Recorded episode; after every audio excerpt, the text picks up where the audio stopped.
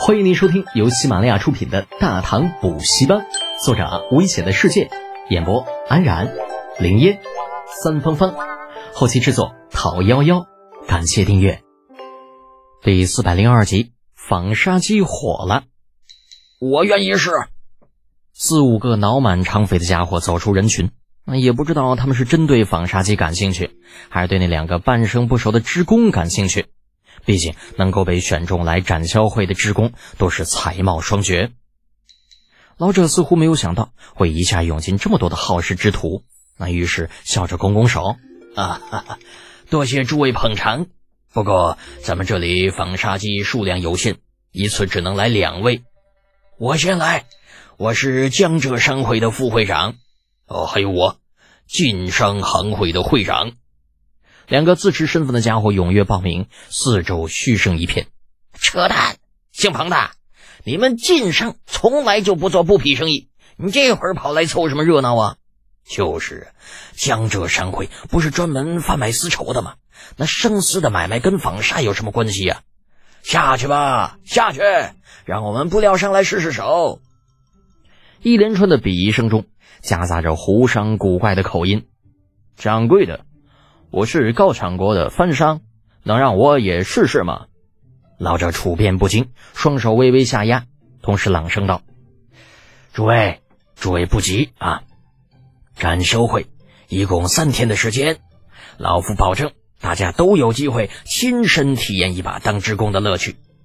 现在有请江浙行会副会长与晋商行会会长。”那见事成定局，周围起哄的声音一下子停了下来，都想看看两个完全不得门路的门外汉如何操作纺纱机。若是连他们这样的都能够轻松进行纺纱，那就啥也不用唠了，直接下手抢就对了。下场的两个胖子相视一笑，倒也不怯场，学着刚刚那职工的样子站到两人刚刚的位置上。两个模样端庄的职工在老者的示意下走上前来，先是对胖子们行了一礼，然后让他们一只脚踩在了下面的踏板上，另一只手轻轻地摇动纺轮。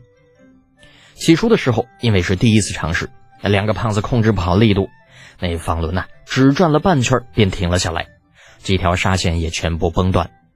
后来随着职工耐心的指导，胖子们渐渐熟悉了纺纱机的力量，手脚的配合慢慢变得协调起来。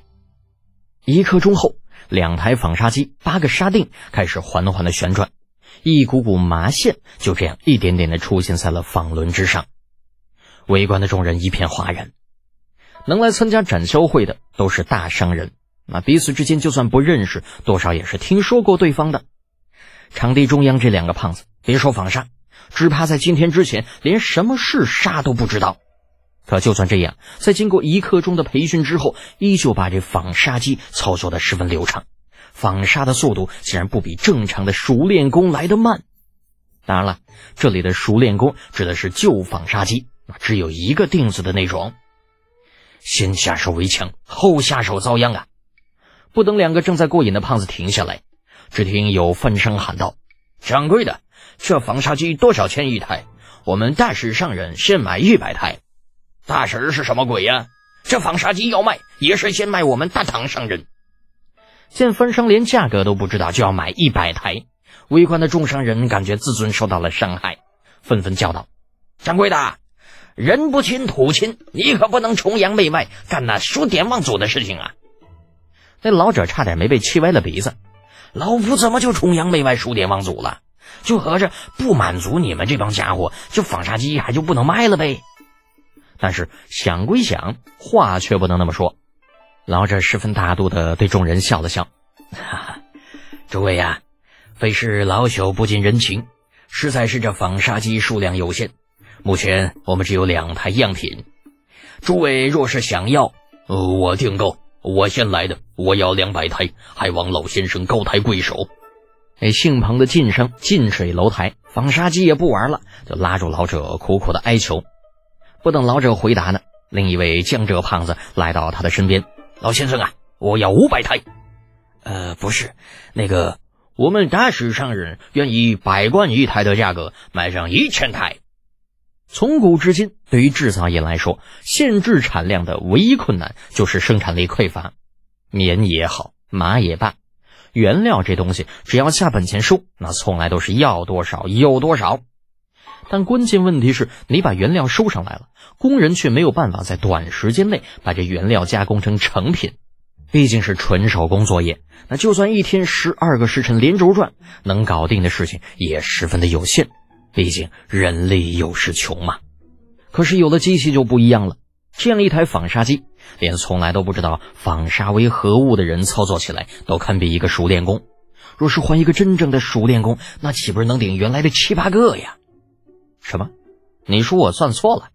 不，其实并没有错。机器毕竟不用休息，可以一天12个时辰不间断的工作。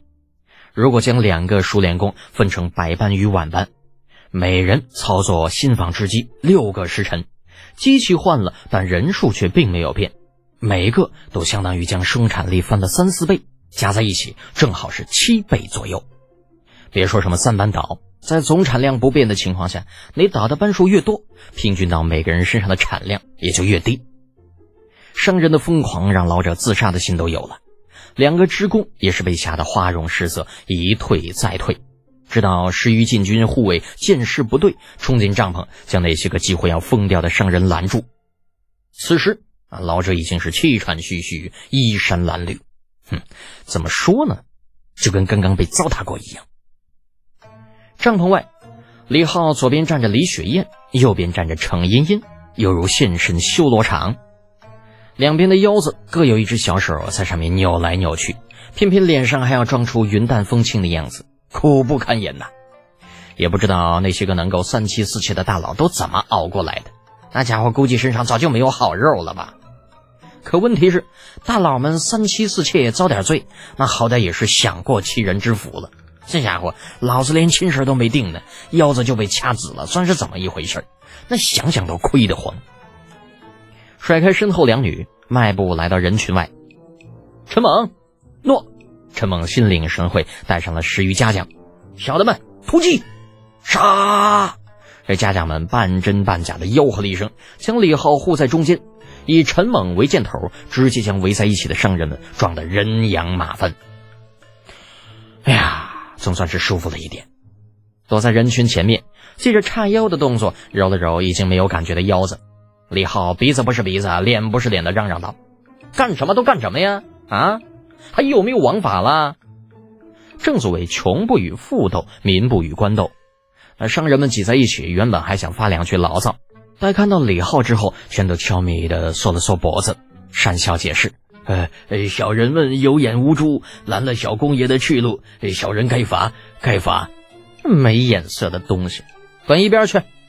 李浩瞪了那人一眼，抬手指了指身后的帐篷，对众人问道：“知道里面那纺纱机是谁的吗？”众人面面相觑，有剂量的恍然大悟：“小公爷呀，莫非这纺纱机是您研究出来的？”废话。如果是我研究出来的，老子早就一个人自己去发财去了，还能给你们看到这东西啊？这说的好有道理呀。可如果不是你的，你在这冲什么大头蒜呢？圣人们敢怒不敢言，耷拉着脑袋无声的抗议。发了一通邪火，李浩的心情好了许多，对着几个胡子老长满身怪味的胡商招了招手：“你们几个过来。”胡商也是久在长安混迹的人物，自然认得这位长安第一祸害，犹犹豫豫地靠了过来，脸上陪着笑：“小人等给这也见礼。”哟，怪不得能把生意做这么大呢，连价格都不问就敢要1000台纺纱机，哼，就是会说话哈。李浩笑呵呵的：“这样吧，今天本少心情好，给你们一个提前购买的机会，1000台纺纱机。一台交25贯定金，1000台就是25000贯。”有胡商机灵的提醒道：“不错，25000贯。”点点头，李浩继续道：“交25000贯定金，本少可以替大唐皇家技术学院答应你们，2月之内将1000台纺纱机交割完毕，到时候你们再付另外的25000贯。”“什么？这么好的纺纱机才50贯一台。天哪，少公爷啊，您怎么可以把这东西先卖给胡人呢？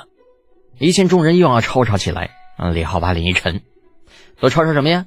就没个礼数，不知道我大唐乃是礼仪之邦吗？再咬聒噪，全部抓起来送入刑部大牢。